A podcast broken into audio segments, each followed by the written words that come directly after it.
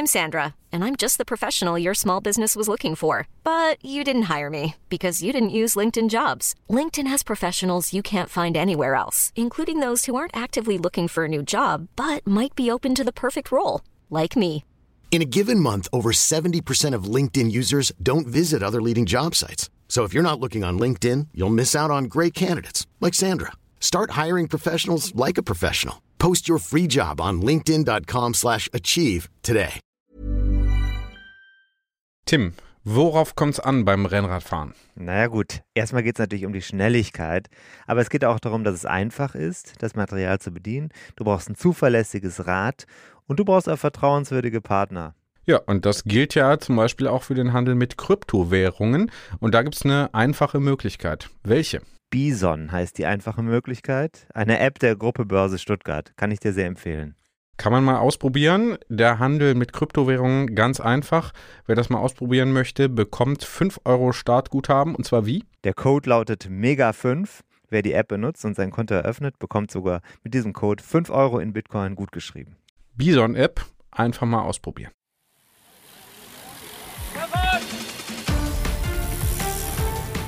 Hier ist die Kompaktkurbel unter den Podcasts. David Korsten und Tim Farin reden über 101 Dinge, die ein Rennradfahrer wissen muss und liefern dir Gesprächsstoff für deine nächste Runde. Tim. Hi Urlauber. Hi Urlauber. Na? Das ist schon wieder so. Selbst meine Frau hat gesagt, der lässt es sich ja ganz schön gut gehen. Wieder mal. Was soll das denn heißen? Ja, ist so. das Hallo ist doch der David. erste richtige. Urlaub in diesem Das ist Jahr. schön. Richtige. Richtige. Ja, also jetzt äh, direkt mal zum Tadel. Im Vorurlaubsstress hast du es vergeigt. Nein, da war ich ja Komm, nicht der die Einzige. Folge, wir folgen, diese Folge wird jetzt bereits zum vierten Mal aufgenommen. Naja, das war der schlimmste Tag seit Jahren, muss Wo bist sagen. du gerade? Wirklich seit Jahren. Ich bin gerade mal wieder in Holland und jetzt gerade sitze ich hier im Auto, weil das äh, Etablissement, wo ich urlaube, recht hellhörig ist. Alle Kinder schon im Bett, inklusive Frau und Schwiegereltern. Mhm. Und äh, deswegen dachte ich, ich setze mich hier in die akustisch ja gar nicht so schlechte. Also Autos sind akustisch ja unterbewertet. Und es ist eigentlich Ja, auch das- ganz schön, mal einen Podcast zu machen in dem. Setting, würde ich sagen, dass man da auch mal einen Grund hat, Ja. rauszukommen, oder? Ja, ich hatte jetzt leider noch ein Problem hier mit der Technik. Ich habe es nicht gelöst. Wahrscheinlich liegt es an der Spannungsversorgung des Tablets. Jetzt machen wir es hier über Handy, aber das scheint irgendwie ganz gut zu gehen. Das mit der Spannung habe ich den, den, den Eindruck, das ist gerade sowieso nicht so ganz richtig bei dir. Nun ja, ähm, ich habe gerade viel Lob bekommen für uns, viel Lob in den letzten Tagen. Aber ich wollte vorher noch was sagen. Ich habe auch zuletzt im Auto gesessen und Ja. ähm, ja, sogar auf dem Beifahrersitz links saß niemand. Eine ganze Nacht lang. Ähm, Und äh, war über die Akustik auch nur mittel erfreut. Ähm, aber es gab viel Lob für dich, explizit für dich. Ich muss ganz ehrlich Oh, sagen, ähm, ich bin auch ein bisschen enttäuscht, weil meine Rolle ja inzwischen fast äh, hinfällig geworden ist. Äh, zum Beispiel Benjamin aus Berlin hat ganz, ganz, ähm, ganz lieb gegrüßt. Äh, du kennst ihn gar nicht, aber er hat gesagt, der macht das richtig klasse. Tolle Sprache, schöne Aussprache, tolle Präsentation am Mikrofon und sehr lustig. Und jetzt gerade kam wieder eine E-Mail rein aus der Schweiz, wo wir, Schöne Grüße ich, erstmal. Vielen Dank. ja, Äh, vielen Dank an Benjamin aus Berlin. Und äh, jetzt gerade wurden wir wieder gelobt äh, von jemandem, den ich am Wochenende kennengelernt hatte, dem ich den Pop Podcast ans Herz gelegt hatte und der dann ein paar Folgen schon gehört hat. Und auch hier wiederum äh, wird die Themenauswahl ebenso gelobt wie unsere lockere Art. Hm. Coole Art stand da, glaube ich. Coole Art. Coole Art. Mhm. Hm. Und das muss Das ich gilt auch ja nur für sagen. dich. Ich Das bin unterkühlt, ich bin unterkühlt, also man, ich gelte ja auch als äh, emotionales Wrack. Und du äh, persönlich bist derjenige, der cool rüberkommt. Du bist ja auch noch jünger, muss man auch sagen. Das, So, ja, jetzt ich- aber mal weiter genau. im Programm. Hm? Im Programm. Also, Wir haben heute ein wichtiges. ja, ja, du. Mach das nicht wieder so wie beim. Hast du schon was nee, getrunken? Nee, du, ähm, ja. Ach, scheiße. Ja. Nicht schon wieder. Nee, komm. Schwarzen Tee. Nee, also okay, gut. Schwarzen ja. Tee. Mhm. Und, äh, also ja, das war der schlimmste Tag seit langem. Ja, komm, das ist gut jetzt. Wirklich, ja, das, das muss man sagen, das war ein Experiment. Wir wollten eine Folge, das kann man ruhig hier öffentlich ja, mal sagen. Wir haben ja vor dem Ausbruch der Coronavirus-Pandemie eine Stammkneipe uns auserkoren, beziehungsweise eine Kneipe als potenzielle Stammkneipe uns auserkoren. Äh, da kann man mal sagen, das ist das Refugium in Köln-Zollstock. Sollte man mal hingehen, toller, wenn man in der Nähe toller ist. Toller Laden mit Erzquellpilz aus dem mhm. Bergischen Land. Gut. Mhm. Dann kam die Coronavirus-Pandemie, so dass äh, aus dem Stammtisch eigentlich nichts wurde. Also wir waren einmal da, bevor es dann Stammtisch werden konnte. Ähm, das war aber öfter als irgendwo anders, glaube ich. Mhm. Und jetzt waren wir nochmal da mit der Absicht, eine Podcast-Folge dort aufzunehmen. Und wir sind kläglich gescheitert.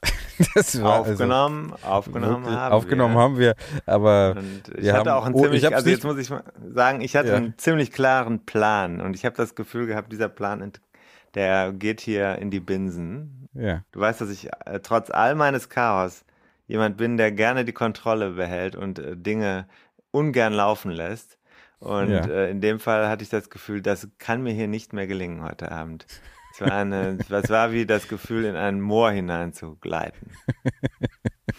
ja, und es lag, glaube ich, wesentlich an mir, weil ich einfach keinen Ball aufgegriffen habe, nichts zurückgespielt habe. So, komm. Man muss aber auch sagen, es war eigentlich dann in zu kurzer Zeit zu viel Alkohol im Spiel und der nächste Tag war wirklich, wirklich der schlimmste Tag ähm, seit vielen Jahren. Für dich. Für mich, ja. ja. Und Den ich habe es nicht mal mehr angehört. Vielleicht ist es sogar gut. Vielleicht können wir das als Outtakes nochmal an unsere Supporter bei Steady äh, ausspielen. Ähm, mal gucken. Da müssen wir aber doch ein paar Sachen rausschneiden, wo wir über diesen, den einen Supporter äh, lästern. Ähm, okay. ähm, das weißt du nicht mehr. Nein, an die vergessen. Edelhelfer. 11,11 Euro, dann gibt es die Outtakes. Ne? Okay. So, jetzt äh, habe ich aber, äh, wo du gerade über diese ganzen schönen Erlebnisse sprichst, Mhm. Ähm, da habe ich auch was gehabt und ich muss sagen, ich leite jetzt mal einfach mal auf das Thema unserer heutigen ähm, Edition hin. Wir haben ja jemanden äh, am Rohr gehabt, der sich über ja, den Mangel an, das haben wir ja schon angekündigt, deswegen darf ich ja schon sagen, es geht um den Mangel an Teilen und auch das Problem Weltmarkt, die auch die Engpässe im Service, in, im Handel, im Fahrradhandel. Ne? Also wir reden mhm. ja hier über Fahrräder. Das ist 101 Dinge, die ein Rennradfahrer wissen muss, für die, die jetzt erst einschalten, das schwarze Team, das man jetzt vielleicht auf schwarz-weiß äh, Bildschirm äh, noch dunkel erkennt, das spielt von links nach rechts, das ist David Korsten und äh, ähm, wir reden über äh, 101 Dinge, die ein Rennradfahrer wissen muss, den Erfolgs Bestseller von Tim Farin aus Den Köln. Bist du. Klettenberg. äh, Sülz. Äh, so, also, äh, und jetzt zurück zum Thema Fahrrad. Äh, Weltmarkt, Engpässe und jetzt habe ich da was für dich. Ich saß ja auch auf dem Beifahrersitz. Es war eiskalt schon in der Nacht von Samstag auf Sonntag. Ich war in Bad Wildungen und ja, warum? Ähm, ja, ich war beim Club Tête de la Course, ein Zusammenschluss von Menschen, die beruflich erfolgreich arbeiten, Manager, Geschäftsführer, auch selbstständige Unternehmer und so weiter.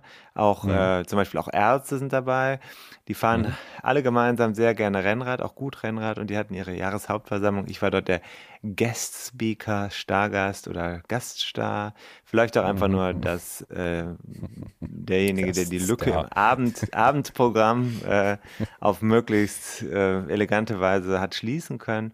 Nun äh, war ich dort. Das äh, können wir alles mhm. irgendwann besprechen, aber die Nacht endete in meinem Skoda Octavia Kombi der aufgebrochen worden war vom Allgemeinen Deutschen Automobilclub Servicepartner vor Ort nach einem längeren Streit mit jenem Herrn in der Nacht auf Sonntag. Hm. Und ich habe jetzt allerdings das Problem, dass ich glaube, dass ich erstmal darauf warten muss, bis ein Lieferengpass im Weltmarkt ja überwunden ist. Ich sage nur hm. so viel, scheiß Lage. Mhm. Jetzt würde ich mal sagen, war, wir reden aber jetzt sag über doch mal kurz, nicht, so, nicht, ja, aber nicht so kryptisch. Du musst kurz erzählen, was ja, passiert ist. Ja, das erzähle ich nach dem Gespräch mit Markus Fritsch. Ah, okay. Was ist denn damit? Das habe ich jetzt über, mir überlegt, dass die Leute einen Cliffhanger haben.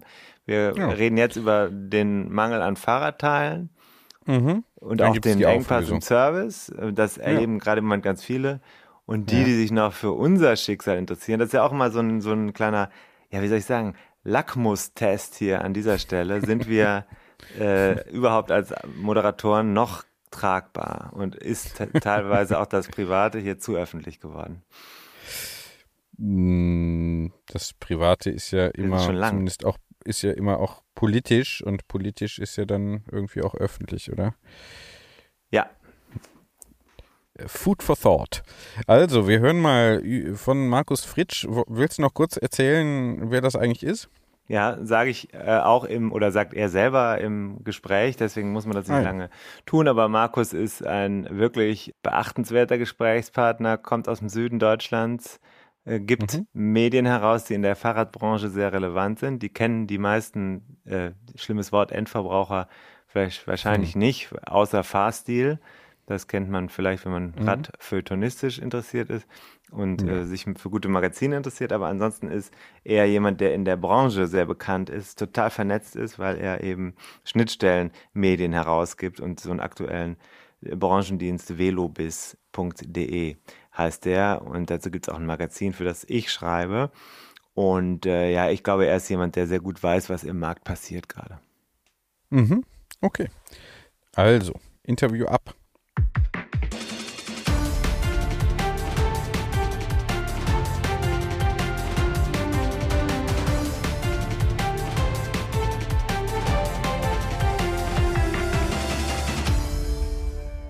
Hallo, ich habe hier endlich mal wieder jemanden am Mikro mit Kopfhörern, wie ich sehe. Das Video seht ihr jetzt nicht. Es sitzt jemand am Mikrofon auf der anderen Seite der Leitung, der in Bayern ist, aber gar nicht bayerisch spricht, oder?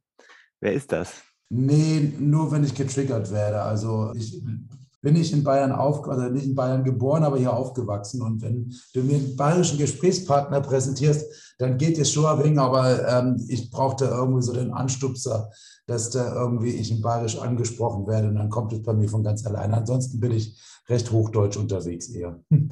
Das ist gut, weil dann können die Hörerinnen und Hörer, die ja aus, ganz, aus dem ganzen deutschsprachigen Raum kommen, das auch bestens verstehen. Mit wem spreche ich denn? Sag doch mal, wer bist du?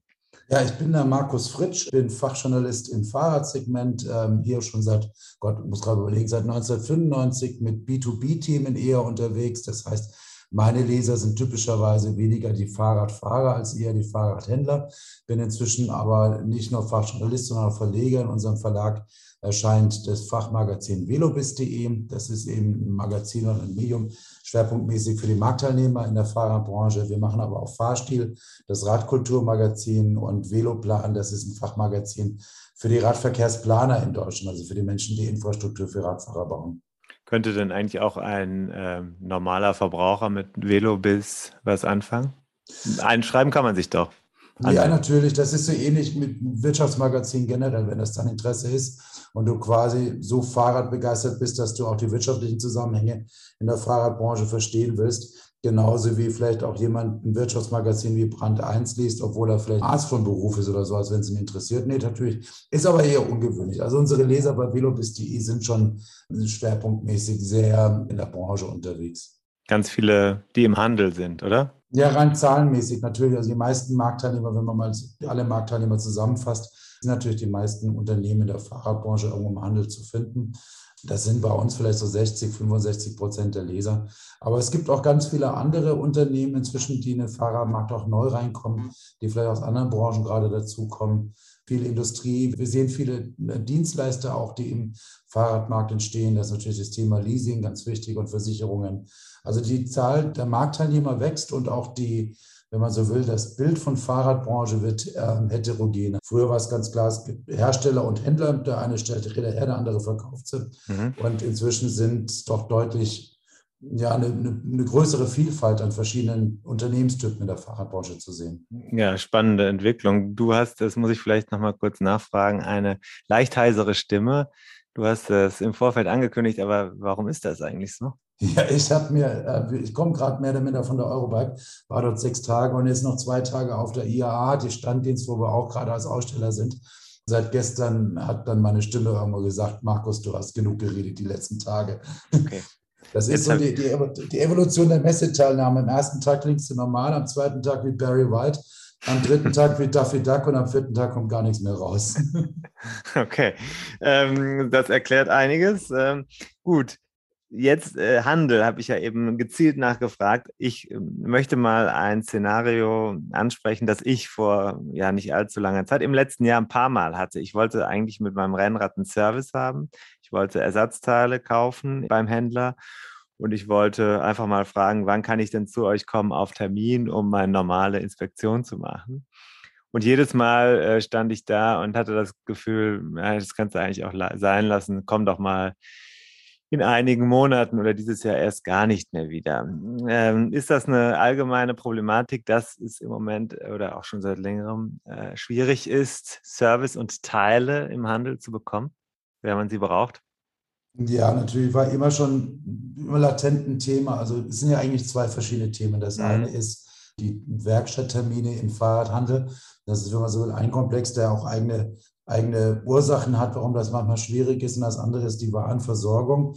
In dem Jahr hat sich das sehr zugespitzt. Aber ich meine natürlich, dass es mal Lieferprobleme gibt im Fahrradsegment.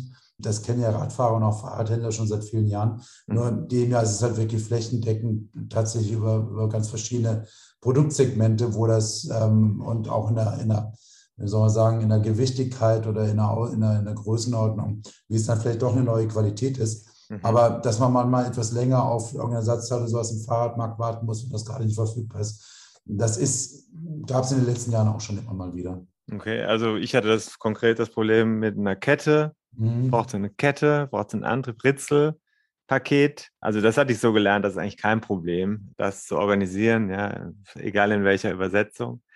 Das war mir neu, dass es eigentlich äh, nur noch bei Händlern zu finden ist. Am Ende habe ich das Glück gehabt, dass einer sagt, ich habe super eingekauft und er hatte dann da noch irgendwie die letzten Teile liegen, Ende mhm. Juni. Woran liegt denn das? Das ist ja dieses Thema, das auch in, äh, in den Nachrichten war, dass zum Beispiel der Container, das Containerschiff im Suezkanal querstand, also globale Versorgung, ähm, äh, Fabriken lagen still für eine ganze Zeit. Ist das jetzt so eine verschärfte Lage einfach, dass Sachen nicht hinterhergekommen sind? Ist das tatsächlich die Ursache? Ja, es sind ganz viele Faktoren, denke ich, zusammengekommen, die alle irgendwo mehr oder minder natürlich auf die Corona-Situation zurückzuführen sind. Es mhm. gibt übrigens in der, in der Fahrradbranche inzwischen die schöne Analogie des Ketchup-Flaschen-Effekts. Mhm. Ähm, irgendwann kommt die ganze Ware, die jetzt irgendwie hier im Zulauf ist, auf einmal auf einen Spall quasi über den Markt gekostet. Das ist dann auch wieder ein ganz spannendes Szenario, wenn man Überangebot an Ware vielleicht irgendwo mal am Markt hat. Nein, aber was ist passiert? Wir hatten 2000 2019 eigentlich schon, im Dezember 2019 ging es dann mit Corona schon in China los. Und da äh, muss man wissen, dass die Länder, gerade China auch und auch die Region, wo dort Corona zuerst ausbrach, ein ganz wichtiger Produktionsstandort auch für die Fahrradbranche ist. Mhm. Das betrifft jetzt noch nicht so unmittelbar die Fahrradketten, die du gerade als Beispiel genannt hast, oder zum Beispiel ganz viel Rahmenproduktion. Mhm. Und schon im Winter 2019 und im Frühjahr 2020 war ja der Lockdown in China, die ersten Fabrik geschlossen. Ich kann mich erinnern, dass ich letztes Jahr im Januar mit Fahrradherstellern gesprochen habe, also Januar 2020, die dann schon meinten, oh, das wird richtig knifflig dieses Jahr. Unsere Produzenten in China sind dicht. Äh, mal gucken, wie das alles wird. Dann kam im Prinzip dazu, die Produktionsstätten in Asien, dann nicht nur in China, sondern auch in anderen Ländern, haben nicht mehr produziert. Ähm, China war ja ein besonders strenger Lockdown, wo also auch die Unternehmen geschlossen wurden. Ähm, ganz wichtig, gerade zum Beispiel das Beispiel Ketten, was du genannt hast, ist auch Südostasien zum Beispiel, sprich Malaysia, Singapur, Vietnam etc., wo viele Ketten, gerade solche Teile produziert waren, Und du hast, wenn du so willst, ja, einfach ein paar Monate, die ausgefallen waren für die, für die globale Warenversorgung. Und gleichzeitig ist aber hier auf einmal ein riesen Nachfrageboom geschehen, der ja nicht nur Fahrräder betraf, sondern viele Menschen, die auch ähm, eingedenk der Situation, dass sie vielleicht nicht den Nahverkehr nutzen wollten, den öffentlichen Nahverkehr, ähm, oder einfach, dass sie viel Zeit hatten zum Sport machen, also den Radsport auch wieder für sich entdeckt haben. Die haben alle ihre Schätzchen aus dem Keller geholt und wollten die wieder tüchtig machen. Und da war also tatsächlich auch eine relativ große Ersatzteilnachfrage auf einmal da. Mhm. Gerade eben so Verschleißteile, wenn ein Rad mal zehn Jahre unbenutzt im Keller steht, dann brauchst du natürlich erstmal neue Reifen und, und, und solche Sachen. Gerade Reifen ist ja auch so ein Thema, was, wo echt die Warenversorgung gerade sehr schwierig ist. Mhm. Also hast du auf der einen Seite einen, einen Stau, ähm, oder wenn es so ist, nicht nur einen Stau, sondern tatsächlich einen Ausfall der Produktion. Du hast eine erhöhte Nachfrage. Also allein im letzten Jahr sind in Deutschland ungefähr 20 Prozent mehr Fahrräder verkauft worden. dann hast du noch eine Unterbrechung der Lieferkette, ähm, also tatsächlich Suezkanal, der mehrere Wochen zu war. Das wirkt ganz unmittelbar mit rein. Das ist nicht mhm. abstrakt, sondern ganz, ganz unmittelbar. Ähm, und so kumuliert sich das, so baut sich das aufeinander auf. Und jetzt hast du die Situation, dass ähm, die, die, die Fahrradbranche natürlich mit Zuwächsen plant, also irgendwie versucht, mehr, mehr Ware zu organisieren, aber die, wenn du so willst, die, die, die Produktionsstätten nicht einfach irgendwann mal so hochgeschaltet werden können. Mhm. Ähm, eine Produktionsanlage hat eine gewisse Kapazität da kannst du nicht einfach 120 Prozent drauflaufen lassen, wenn die schon zu 100 Prozent ausgelastet ist. Mhm. Du hast im, im, Fahrradmarkt auch zum Teil auch ohne Corona schon sehr lange Vorlaufzeiten. Also mhm. als Fahrradhersteller musst du auch in normalen Jahren vorher, ein Jahr vorher wissen, welche Teile brauchst du in der nächsten Saison. Ja, und so baut sich das, wenn man so will, zu einer, zu einer, zu einer Situation auf, wo dann tatsächlich einfach du ähm, deine Elffachkette nicht mehr bekommst im Laden, mhm. weil die irgendwo noch im Container auf dem Wasser ist oder vielleicht in Asien die ja. eine Zeit lang nicht produziert werden konnte. Das ist ja äh, eigentlich eine völlig ungewohnte Situation für die Konsumenten heutzutage. Also jeder, der dann auf, auf dem Rad sitzt oder sagt, ich, ah, ich brauche vielleicht doch noch mal was Neues, keine Ahnung, einen mhm. neuen Sattel oder ja, ich suche mir das einfach mal raus. Kennen wir ja bei Amazon, suche ich mir das mhm. passende Ersatzteil oder so. Mhm. Muss ich mich jetzt damit abfinden, dass ich zum Beispiel vielleicht Kompromiss, mehr Kompromisse machen muss, was die Wahl der Übersetzung anbelangt oder so, wenn ich was ta ta ta tauschen muss? Nicht so im Detail nicht sagen. Ich denke mal, gerade im Fahrradsegment ist natürlich der große Vorteil, dass viele Sachen standardisiert sind. Wenn du die Kette von Shimano in Elfach nicht bekommst, dann kriegst du vielleicht eine von KMC oder äh, von Taya oder irgendeine andere Marke. Mhm. Also meistens findet man ja irgendwas, was funktioniert. Mhm. Ähm, es ist aber tatsächlich so, ähm, was wir gerade beschrieben haben, ist ja längst kein Fahrradbranchenproblem. Der Boom im Fahrradmarkt ist ja auch ein globales Phänomen. Du hörst ähnliche Zuwachsraten aus anderen europäischen Ländern, mhm. ähm, aus Amerika, aus, aus den asiatischen Ländern. Also das kommt ja vielleicht schwer noch dazu. Manchmal hast du ja so Sonderkonjunkturen in einzelnen Ländern, die aber global ins Gewicht fallen. Aber hier haben wir wirklich ein globales Phänomen.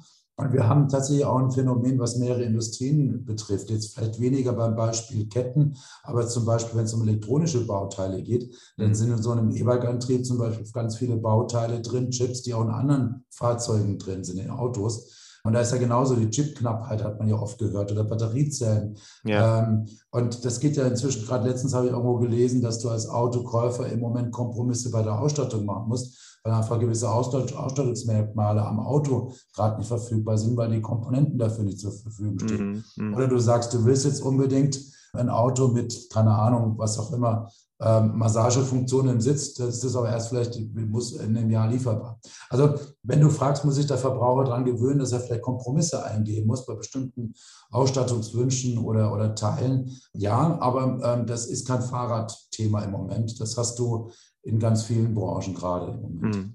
Wenn ich denn jetzt Neuware kaufe, dann einen Händler zum Beispiel sehe, der hat was Schönes im Schaufenster stehen, das passt auch zu mir. Ist Eile geboten, beziehungsweise hat man die Chance, äh, noch ein paar Schleifen zu gehen? Wie, wie schätzt du das jetzt gerade ein? Also kommt da noch was nach dann? Oder äh, ist dann eigentlich zu spät, wenn das eine Rad weg ist, dann findet man so schnell nichts mehr?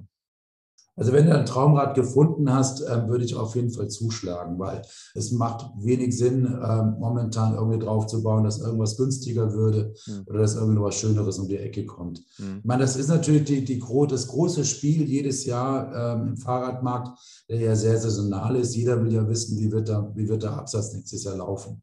Mhm. Ähm, haben wir diese, diese hohe Nachfragesituation, wie sie im Moment ist, auch noch im nächsten Jahr oder nicht? Oder haben jetzt alle Kunden, die sich ein teures Rad kaufen wollen, jetzt schon eins gekauft? Das heißt, nächstes Jahr bricht die Nachfrage ein. Und das ist, wenn man so will, ja, eine, eine, eine Wette, die, du, die da eine Fahrrad, Fahrradhersteller oder Fahrradhändler eingeht die wetten auf eine gewisse Umsatz-Absatzentwicklung im nächsten Jahr. Mhm. Ähm, und im Moment wetten alle noch auf Zuwächse, also kaufen alle mehr ein fürs nächste Jahr. Mhm. Jetzt kann es natürlich passieren, das wird nicht passieren, da rechnet niemand wirklich damit. Aber rein, ein, rein theoretisch gedacht, nächstes Jahr bricht die Nachfrage ein. Die ähm, Industrie hat trotzdem mit 20 Prozent mehr Ware geplant. Haben wir natürlich auf einmal ein Überangebot im Markt, was sich dann, klar, ist mal zu viel Ware oder ähm, Angebot und Nachfrage regulieren den Preis. Wenn hm. das Angebot größer ist als die Nachfrage, erodieren die Preise. Also da würde es nächstes Jahr günstiger werden, ein Fahrrad zu kaufen. Würden wir aber nicht drauf wetten jetzt. Rechnet im Moment niemand damit. Im Moment ist es eigentlich eher so, wenn du im nächsten Frühjahr zum Beispiel gerade auch ein schönes Gravelbike haben willst oder ein schönes Rennrad, so die Segmente, die wirklich gerade stark gefragt sind, dann musst du eigentlich jetzt in den Laden gehen und schon mal den Finger heben und sagen, hier, ähm, das und das Modell hätte ich gerne. Und dann wird der Händler wahrscheinlich sagen, also vom Lieferanten angekündigt für April nächstes Jahr, dann wird es dir quasi schon mal für dich reservieren. Wenn du nächstes Jahr in die nächste Saison mit einem schönen Rad starten, einem schönen neuen Rad starten willst, würde ich auf jeden Fall mal jetzt zu deinem Händler gehen und da schon mal, okay. schon mal Bedarf anmelden quasi. Jetzt hast du gerade was äh, Interessantes gesagt. Also Gravelbike hört man ja häufig von. Haben wir auch letztens Jan Heine äh, zu im Gespräch gehabt, mhm. hier im Podcast. War sehr spannend. Hat mich auch überzeugt äh, zum Thema Gravelbike.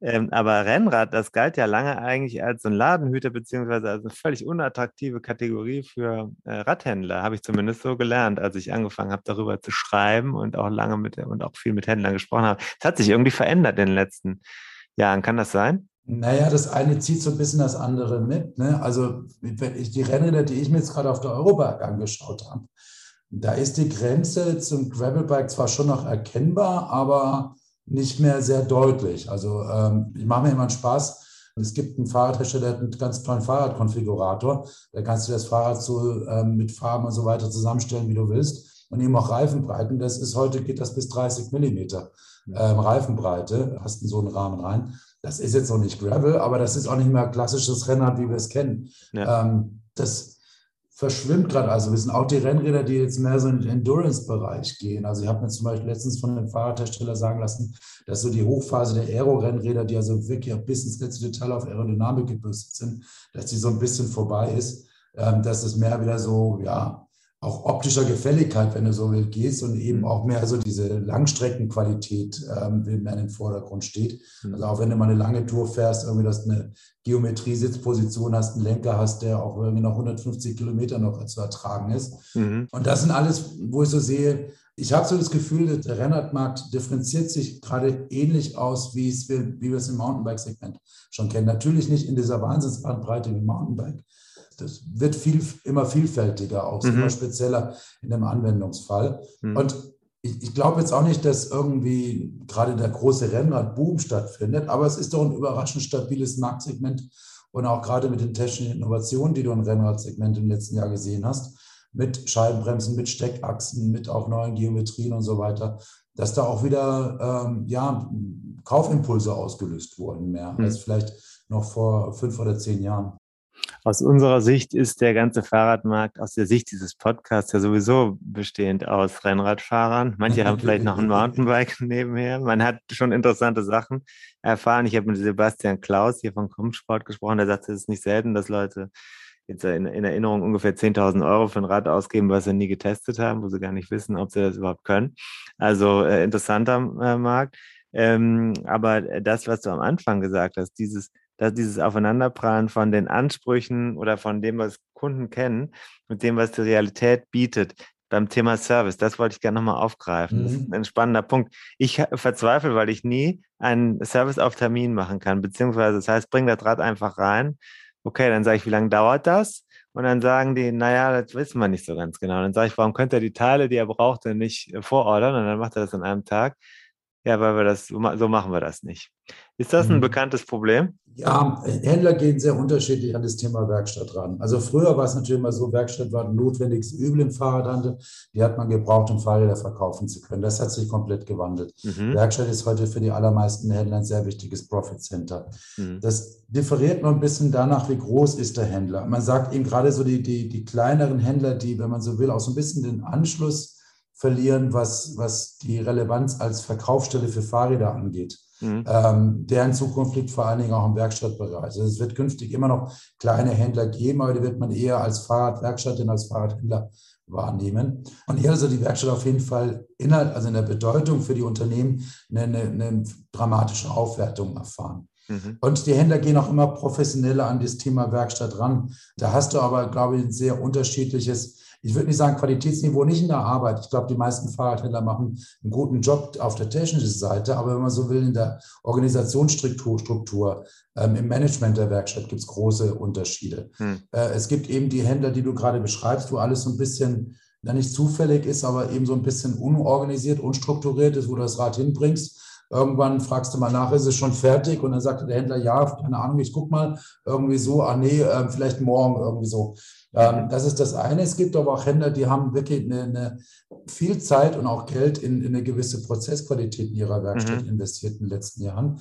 Sogenannte, also gibt verschiedene Siegel für, aber Stichwort Qualitätswerkstatt ja. oder ähm, ähm, zertifizierte Werkstatt, ähm, die zum Beispiel ganz viel Wert drauf legen, haben Fahrradhändler festgestellt, was für den die Qualität des Werkstattprozesses extrem wichtig ist, ist die Annahme. Das heißt, in der Annahme schon irgendwie geguckt wird, was ist zu tun. Es gibt die Händler, die nehmen das Rad erstmal an und dann schauen sie in der Werkstatt irgendwann, was ist hm. zu machen. Hm. Es gibt aber auch Händler, die im Prinzip in dem Moment, wo, sie, wo, sie, wo du als Kunde reinkommst, gleich mal den Prozess in Gang setzen, schon mal genau festhalten, was muss gemacht werden und den Kunden auch schon vorab informieren, was da alles auf sie zukommt. Mhm.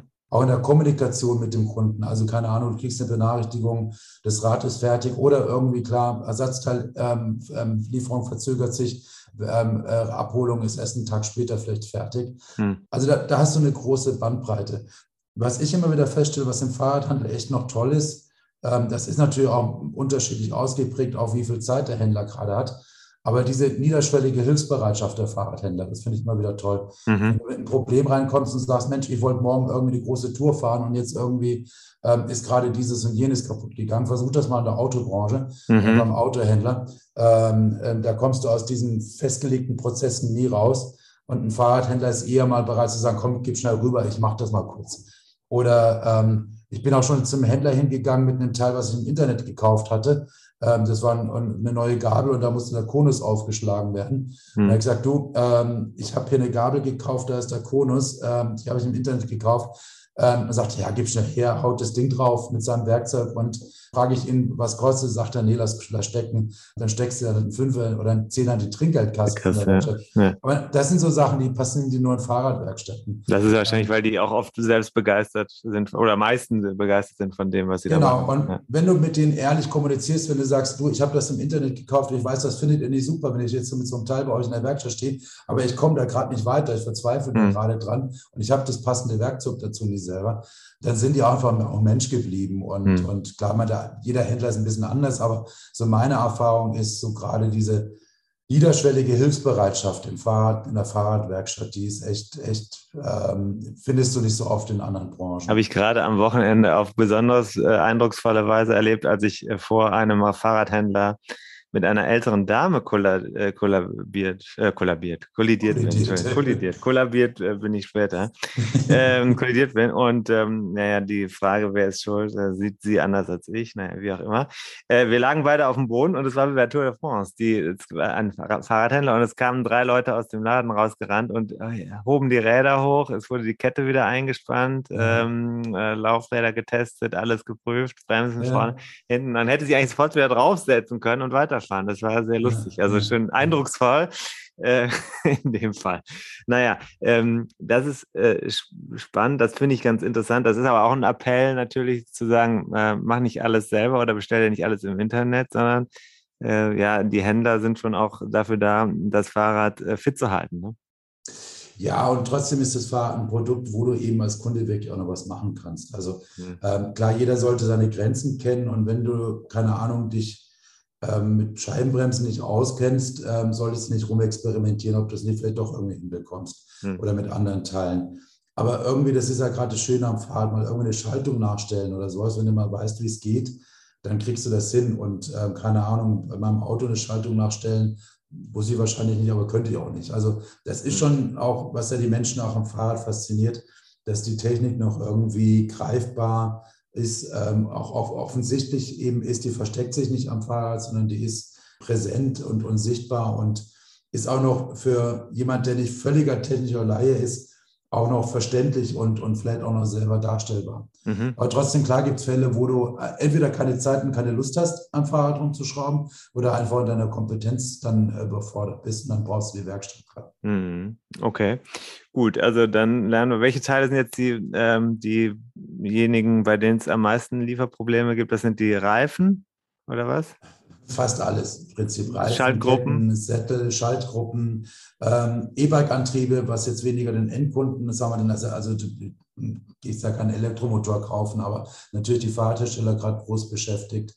Rahmen ist schwierig. Ähm, das Fiese am Fahrrad ist ja, wenn du Fahrradhersteller bist, also jetzt weniger jetzt für die, die das Kettenbeispiel, was du gebracht hast, ja. aber wenn du Fahrradhersteller bist und ähm, ähm, dir fehlt ein Teil am Fahrrad, ähm, dann kannst du es nicht ausliefern. Du hast vielleicht 99 Prozent des Fahrrads hast du zwar lieferbar, aber das eine Teil der Reifen, die Felge, mhm. ähm, der Sattel, irgendwas auch immer fehlt und dann kannst du im Prinzip das, das äh, Produkt nicht verkaufsfertig machen. Das heißt, so manches äh, angekündigte Modell oder äh, Idee eines einer Innovation scheitert daran, dass irgendein Zug nicht geliefert werden kann. Manchmal an Kleinigkeiten, ja. Mhm. Naja, das muss man sich ja mal vor Augen führen. Das ist nicht so einfach. Vor allem, ich meine, das hört man ja häufiger von Startups, habe ich auch schon gehört, die wollen was Tolles machen, aber kriegen am Ende die, die Teile nicht geliefert. Ja, und die Vorlaufzeiten sind extrem. Also wenn du heute in den Markt eintrittst, wenn du, wenn du jetzt zum Beispiel die Idee hättest, ähm, Tim, wir beide gründen einen Fahrradladen, wir machen mhm. auf, ähm, ich habe gerade auf der Eurobike mit einigen Händlern und Herstellern gesprochen, die sprechen momentan über das Modelljahr 2024. Mhm. Also das heißt, ähm, die sind äh, mit der Vororder für 2023 schon durch ähm, und, und planen jetzt schon aktiv, aktuell für das Modelljahr 2024. Mhm. Das heißt, wenn wir beide jetzt irgendwie zu einem Fahrradhersteller gehen und sagen, wir brauchen hier 200 Fahrräder, dann könnten wir vielleicht 2024 irgendwann mal loslegen, damit okay. unseren Laden aufzumachen. Das ist einfach sehr extrem im Moment. Also äh, lohnt es sich dann für die Hörerinnen, wenn sie was Neues wollen, jetzt mal, also Ohren auf, Augen auf, rumgehen, Kontakte knüpfen und gucken, was kriegt ihr denn eigentlich 2000, im Jahr 2024 in den Laden? Dann kann man sich das Geld schon mal zur Seite legen. Muss ja, ja nicht sofort bezahlen, ne? Die Händler haben ja schon vorgeordnet für nächstes Jahr. Ja. Ich denke mal, die Endkunden müssen jetzt noch keine Entscheidung für 2024 treffen. Das, das, da geht es jetzt eher um die Händler, die halt jetzt die Orders platzieren müssen, um eben dann Ware zur Verfügung zu haben. Aber die haben ja auch für 2022 schon vorgeordert. Also das ist im Prinzip das Angebot, was dann die, die Kunden nächstes Jahr in den Fahrradläden finden werden. Mhm. Mhm. Ähm, jetzt noch eine ganz praktische Sache wenn ich jetzt in der heutigen Lage unterwegs bin und sage, okay, ich fahre jetzt meinetwegen 10.000 Kilometer im Jahr, das ist natürlich viel, oder 5.000, ich brauche vielleicht zwei Ketten und zwei Ritzelpakete und sowas. Äh, soll ich mir das denn jetzt schon, wenn ich es kann, alles mal äh, auf Lager halten, wie damals das Klopapier? Ist die Frage, wie äh, sicherheitsbewusst du bist. Also hast du in der Corona-Zeit irgendwie ähm, Klopapier für äh, zwei Jahre geordnet? Ich nicht, ich nicht. Das, Oder, äh, nee, dann kannst du wahrscheinlich auch bei den Ketten entspannt sein, würde ich sagen. Also das ist eben wie, wie, wie auf Nummer sicher. Bist du ein Prepper quasi, was das Radfahren angeht? Oder lässt es einfach auf dich zukommen? Ich glaube, jeder hat doch so ein bisschen Ersatzteile im Keller für die üblichen Fälle. Jeder hat ein paar Ersatzspeicher rumliegen und vielleicht auch mal einen Ersatzreifen. Ich habe tatsächlich vor ein paar Wochen eine, eine original verpackte Ultegra Zehnfachkette gefunden, habe einen befreundeten Fahrradhändler gefragt, du bin ich jetzt eigentlich reich oder äh, muss ich weiterarbeiten? und also irgendwie, irgendwie kriegt man es dann auch immer gelöst. Aber na klar, wenn du weißt, irgendwie, ich fahre total viel und ich will jetzt auch nicht irgendwie ewig lang auf die Sachen warten, dann ist es ja so oder so nicht falsch, wenn du einfach die wichtigsten Ersatzteile irgendwo so ein bisschen bisschen zumindest in Reserve hast. Mhm, okay, aber Prepper werden muss man nicht, das höre ich raus. Ich glaube es nicht. Aber schlag mich nicht, wenn du nachher irgendwie, keine Ahnung, deine, deine tolle Runde nicht fahren kannst, weil Markus dir gesagt hat, ist alles easy so ungefähr. Okay, aber so ein bisschen mehr umgucken muss man sich schon. Das habe ich jetzt zum Beispiel ja auch erleben dürfen. Das klappt nicht immer alles auf Anhieb. Das ist, glaube ich, die Botschaft. Ja. Und Radfahrer helfen ja auch Radfahrern. Also in Zeiten von sozialen Medien kann man ja immer mal einen Hilferuf auch starten. Ne? Okay. Und wenn man wissen will, wie es in der Branche aussieht, dann sollte man auf velobits, velobits muss man ja so aussprechen.de gehen und vielleicht auch das Ganze abonnieren. Ne? Das kann ja, ja. nicht schaden, auch für Endverbraucher.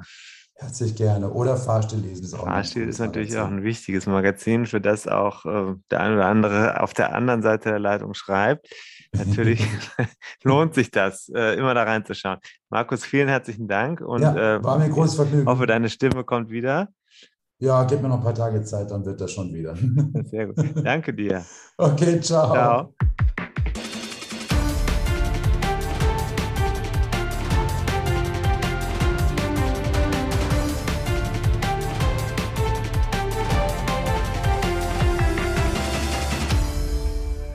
Hi, Tim. Hi. Na? Zurück, zurück, zurück nach dem Interview, du. Markus Fritsch. Ja. ja Was haben wir jetzt gelernt?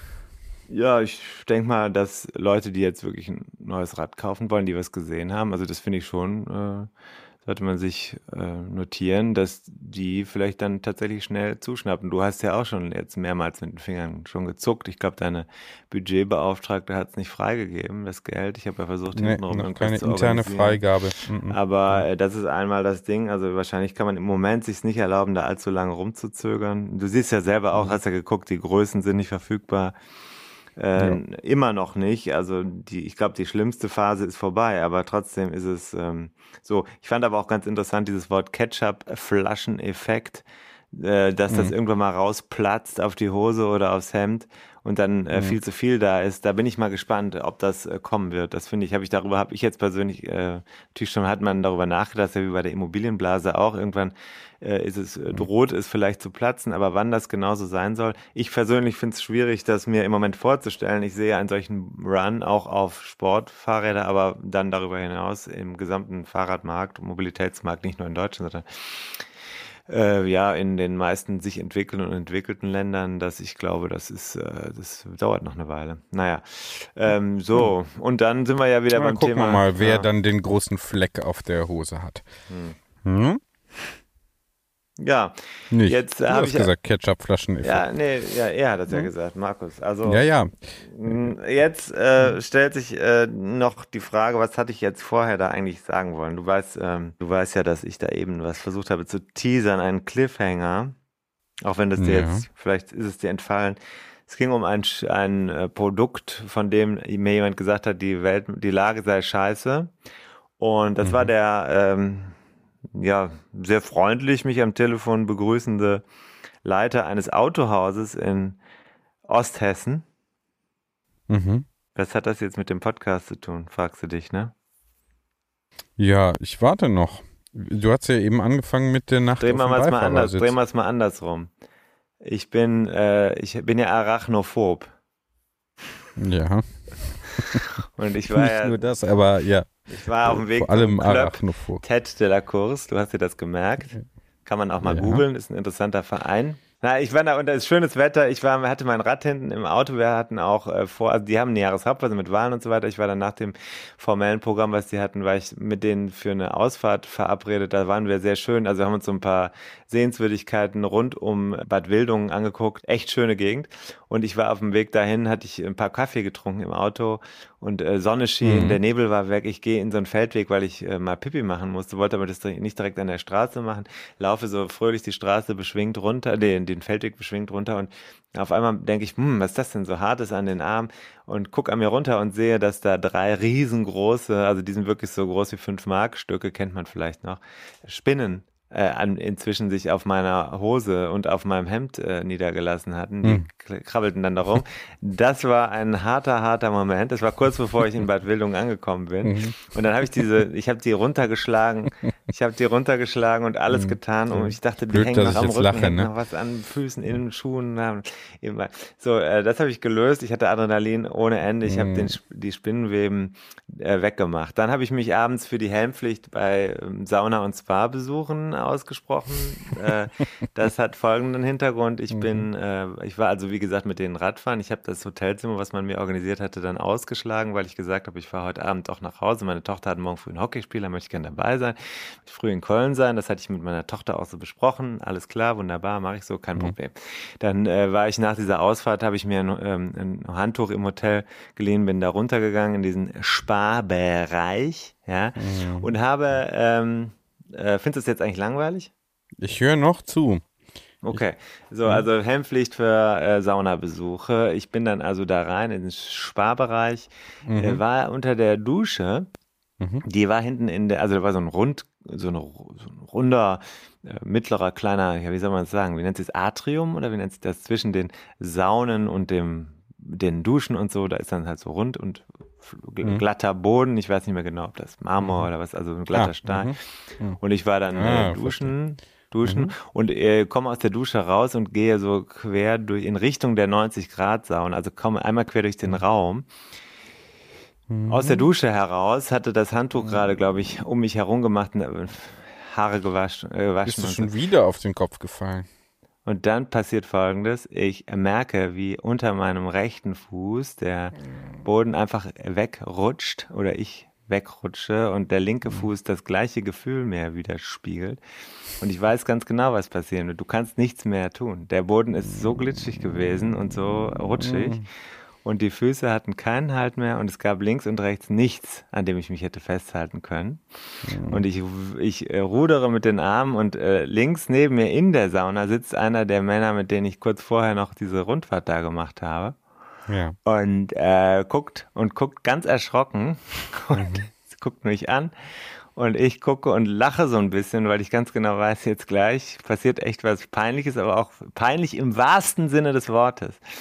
Und dann falle ich rückwärts um und lande auf dem Boden mit auf dem Steinboden, volle Pulle auf dem Boden und dann aber mit den ähm, Handgelenken gelandet. Es hätte ein Handbruch einer oder zwei sein können. Ich habe Glück gehabt. Ich muss sagen, ich habe Glück gehabt. Es tut noch jetzt ein bisschen weh, aber das ist höchstens eine Prellung. Sehr gut gefallen. Also deswegen Helmpflicht für Saunabesucher. Stauchung.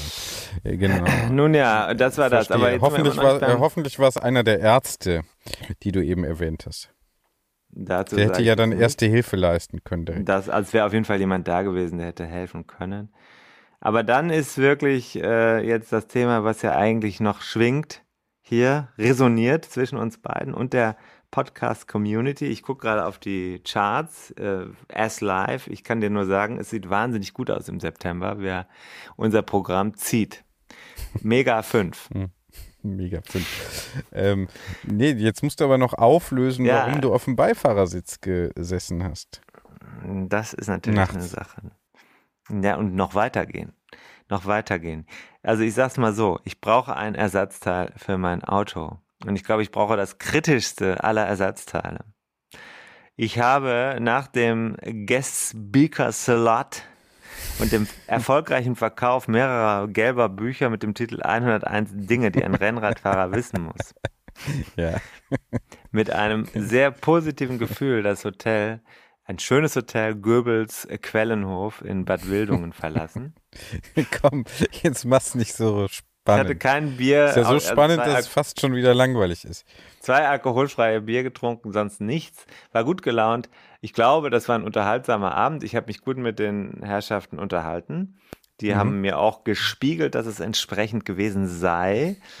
Naja, und dann äh, gehe ich da raus und drücke auf die rechte Hosentasche, wo ich immer drauf drücke, wenn ich in mein Auto rein will.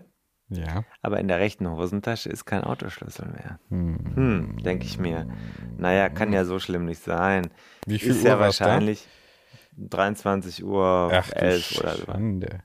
so. Ja, alles dachte ich, alles nicht so schlimm. Dass ich war ja in dem Hotel nur an in drei Zimmern. Und in diesen drei Zimmern habe ich mich nur ganz begrenzt aufgehalten, in, in sehr überschaubaren Settings. Also ich war einmal auf dem Sofa, ich war einmal auf einem Konferenzstuhl ohne Lehnen und sonstiges. Es gab einen glatten Teppich ohne, ohne Lücken und ohne irgendwelche mhm. Einschübe.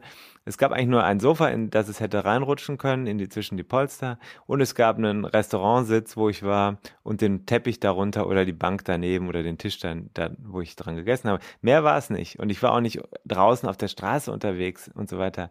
Aber mhm. glaubst du was? Dieser Schlüssel ist auch nach zweistündiger Suche nicht aufgetaucht. Dann mhm. habe ich gesagt, naja, dann gibt es vielleicht die Möglichkeit, dass dieser Schlüssel im Auto noch ist, obwohl ich mir das eigentlich nicht vorstellen kann. Dann habe ich den ADAC mhm. verständigt und das dauerte dann eine Weile. Und der ADAC-Mann kam an und pumpte mich an. Ich möchte dir Details äh, ersparen. Es war ihm hinterher auch, glaube ich, unangenehm. Er wurde immer kooperativer später im Laufe der sich fortschreitende Nacht. Er machte mir dann also das Auto auf, die hm. Tür war offen, ich habe alles durchsucht, aber auch dort keinen Schlüssel finden können. Nun war es also ja, irgendwie halb drei oder so oder drei. Ich hatte dann auch kein Zimmer mehr, habe ich ja eben gesagt. Ne? Ich habe dann, da war auch kein Personal mehr im Hotel. Ich hatte den Schlüssel von einer Frau, die ähm, das Ganze organisiert hatte, die hatte mir geholfen bei der Suche, aber ich wollte nicht um drei Uhr nachts äh, mit ihrer Keycard in ihr Hotelzimmer gehen. Das wäre mir jetzt dann doch ein bisschen unangenehm gewesen, selbst wenn da noch ein Bett stand. Also das äh, ist mir, ich bin da eher so etwas zurückhaltender auch äh, sogar ein äh, prominenter Radsportler, ehemaliger Profi, hatte mir das auch vorher angeboten. Äh, mhm. Habe ich gesagt, ich äh, war vielleicht später, das war aber dann drei Uhr nachts oder so, da habe ich dann gesagt, komm, die zwei, drei Stunden kannst du auch im Auto pennen, fährst du morgen früh mit dem Fahrrad nach Hause. Habe ich vielleicht eine halbe Stunde geschlafen dann äh, äh, hm. morgens äh, in die äh, in die Lobby, weil ich dachte jetzt, weißt du was, ich dachte jetzt so sechs, halb sieben, ich glaube, jemand hat diesen Schlüssel da gefunden und abgegeben. Irgendjemand wird das gefunden haben. Es kann gar nicht anders sein. Naja, aber war nicht so. Ich habe alle Menschen angesprochen, der war nicht da. Und dann bin ich aber zum Glück, also ich wollte eigentlich mit dem Rad fahren, aber dann hat mich jemand dann mitgenommen, der früher nach Hause fuhr, der fuhr Richtung Rheinland, Meerbusch äh, und hat mich dann nach Köln gefahren, dankenswerterweise. Vielen Dank mhm. nochmal dafür. Und ähm, dann bin ich also ohne Auto, aber mit dem Fahrrad, das ich hinten auseinandergebaut und dann durch die hintere rechte Seite des Autos rausgeholt hatte, mit nach Hause gefahren. Bücher liegen noch im Auto, also wer jetzt gerade in Osthessen unterwegs ist und meinen Skoda sieht, kann sich einfach bedienen, das Geld einfach hinten reinlegen ins, ins Auto, die Türen sind ja offen. Denn das Auto stand also offen, stand offen. Dann ist nur das Problem, die Signatur ist halt, dann muss man die nachträglich einfordern. Ja, genau. So. Aber du bist ja unter tim.timferin.de zum Beispiel erreichbar. Ja, und jetzt äh, die ganzen restlichen Details, die dann noch dazukommen, möchte ich dir ersparen. Aber jetzt habe ja. ich also dann gesagt, äh, dann nachdem es fast zwei Tage vergangen waren, habe ich dann gesagt, jetzt ist also doch irgendwie komisch. Fundbüro hatte auch nichts. Dann habe ich gesagt, pass auf, was machen wir? Äh, ich muss jetzt ja das Auto da entfernen lassen. Dann habe ich, aber dann habe ich keinen Schlüssel mehr. Ich habe keinen Schlüssel, ich habe auch keinen Ersatzschlüssel gehabt. Hm. Es gibt keinen Schlüssel mehr für dieses Auto im Moment. Hm. Und, äh, dann, hab, dann musste man also diesen Wagen abtransportieren lassen. Und jetzt hat er den abtransportiert zu, zu einem Skoda-Händler in der Nähe. Hm. Und da steht er jetzt. Und dann rief mich der Leiter dieses Geschäfts an und äh, war ganz jovial. Und dann sagt er ja, das kann jetzt aber ein bisschen dauern, weil die Lage im Markt sei so sein Vulgo beschissen. Heißt, es ist ein Rohling, den man jetzt äh, entsprechend zu meinem Auto dann auch programmieren kann. Ich weiß nicht, ich weiß nicht, wann dieser Rohling geliefert werden wird. Und mhm. ich glaube, das ist ein sehr schöner Cliffhanger für die nächsten Folgen. Ja. Ja, ja, das werden wir mal hören, wie lange das jetzt wirklich dauert, bis du dann wieder dein Auto hast. Es wäre natürlich aus deiner Sicht viel dramatischer, wenn es um dein Rennrad ginge aber da ist die Technik ja nicht so komplex. Da muss man zumindest nichts elektronisch programmieren, damit man fahren kann. Insofern Glück Wenn gehabt. Wenn du eine elektronische Schaltung hast, dann schon. Ja, ja, ja. Aber prinzipiell, weißt du, kannst ja auch. Nee, äh, klar. Äh, nee, da hast ja? du recht. Das hast du auch, hast du gut zugehört. Ich finde auch, auch Lob, äh, weil du das über dich jetzt erst ergehen lassen. Sonst äh, lässt du mich ja nicht so lange reden. Und heute Abend scheint sie mir auch ein bisschen auf Wiedergutmachungskurs zu sein. Mal gucken, was die bis zu 1000 Hörer pro äh, Tag, die wir bald haben werden, davon halten. ja, ähm, Feedback ist wie immer willkommen. Wir haben ja alle Kanäle offen. Vor allem Ja, tim timferin.de. da kann das Feedback dann hin. Manchmal kommt das bei Apple Podcasts, da kommen dann drei Sterne äh, von fünf. Und das finde ich eigentlich eine angemessene Bewertung äh, für mich. Du Ja. würdest von mir vier bekommen. Danke dir, David. Aber die neuen Tempel haben schon Risse. Es geht aber jetzt wirklich um die, also bei den Bewertungen geht es auch um die Länge. Das hatten wir ja auch mal gefragt, ob wir mal Mhm. kürzer machen sollen oder ob 45 Minuten oder sowas, ob das okay ist. Ähm, und da hieß es sei okay. Das war jetzt eine Einzelmeinung. Ja, Ja. das war jetzt eine Einzelmeinung, aber ähm, äh, vielen Dank. Wir lesen das, auch wenn wir nicht reagieren können. Kann man, glaube ich, gar nicht. aber Ja, hier im Es Podcast. ist aber wirklich so viel erlebt. Was meinst du, was man noch hätte alles erzählen können jetzt? Das Ja, wirklich, und du bist Wahnsinn. ja immer weg. Du bist ja immer weg. Man hat ja nie die Chance, einfach mal sich auch mal so normal zu unterhalten. Außerdem, jetzt auch schon wieder, weißt du, dann äh, heißt es plötzlich, die Schwiegermutter sagt, du bist so schwer, du meldest dich ja nie. Ja, dann hör doch einfach den Podcast. Das, schalt doch einfach mal ein. Das- Ist das überall, ist- Spotify und, äh, Ja. und äh, Apple Podcasts. Alles Relevante ist da zu hören. Alles Relevante ist Ja. da zu hören. Äh, Tim, hier mein Akku meldet äh, Okay, Warnung. ist gut. Wir sind auch Ja. lang. Wir sind lang. Ich hoffe, wir sind nicht zu lang. Mega 5. Ähm, ich hoffe, dass ich das Auto zurückbekomme. So ganz, äh, also so ganz das da stehen lassen, wäre ja blöde. Denn du weißt, wie es ist. Manchmal muss man auch Ersatzteile fürs Fahrrad mit dem Auto transportieren. Ja, genau. Und äh, also das ist ja vielleicht dann hier ganz gut. Wir können ja mal gucken, ob ähm, mein Allroad Gravel Bike, was ich vielleicht kaufe, ob das eher da ist als dein Ersatzschlüssel. Oder? Ja, klar. Top, die Wette gilt. Absolut. Klasse. Tschüss, Was Tim. machen wir als nächstes? Was machen wir als nächstes? Weißt du schon? Hast du schon eine Idee? Mm, Du fährst irgendwo hin, aber das Ja, erzählen wir nächstes das- Mal. Ich sag nur so viel, die WM ist ja noch. Hast vergessen. Auf Wiedersehen. Mhm. Mhm. Viel Spaß Ciao. noch in äh, Benelux. Ciao. Tschö. Und da sind wir schon im Ziel dieser Episode von 101 Dinge, die ein Rennradfahrer wissen muss. Die Kompaktkurbel unter den Podcasts. Hast du Lust auf mehr Wissen, mehr Anekdoten, mehr Spaß und Inspiration für deine nächste Radtour? Dann kannst du ja mal nach dem Buch schauen. Das gibt es natürlich in gedruckter Form und als E-Book vom Verlag Bruckmann. 101 Dinge, die ein Rennradfahrer wissen muss. Überall, wo es Bücher gibt. Also im Handel und im Internet. Wir sagen Kette rechts und bis zur nächsten Ausgabe.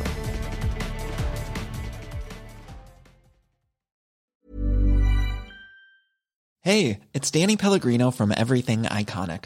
Ready to upgrade your style game without blowing your budget? Check out Quince. They've got all the good stuff shirts and polos, activewear, and fine leather goods, all at 50 to 80% less than other high end brands. And the best part?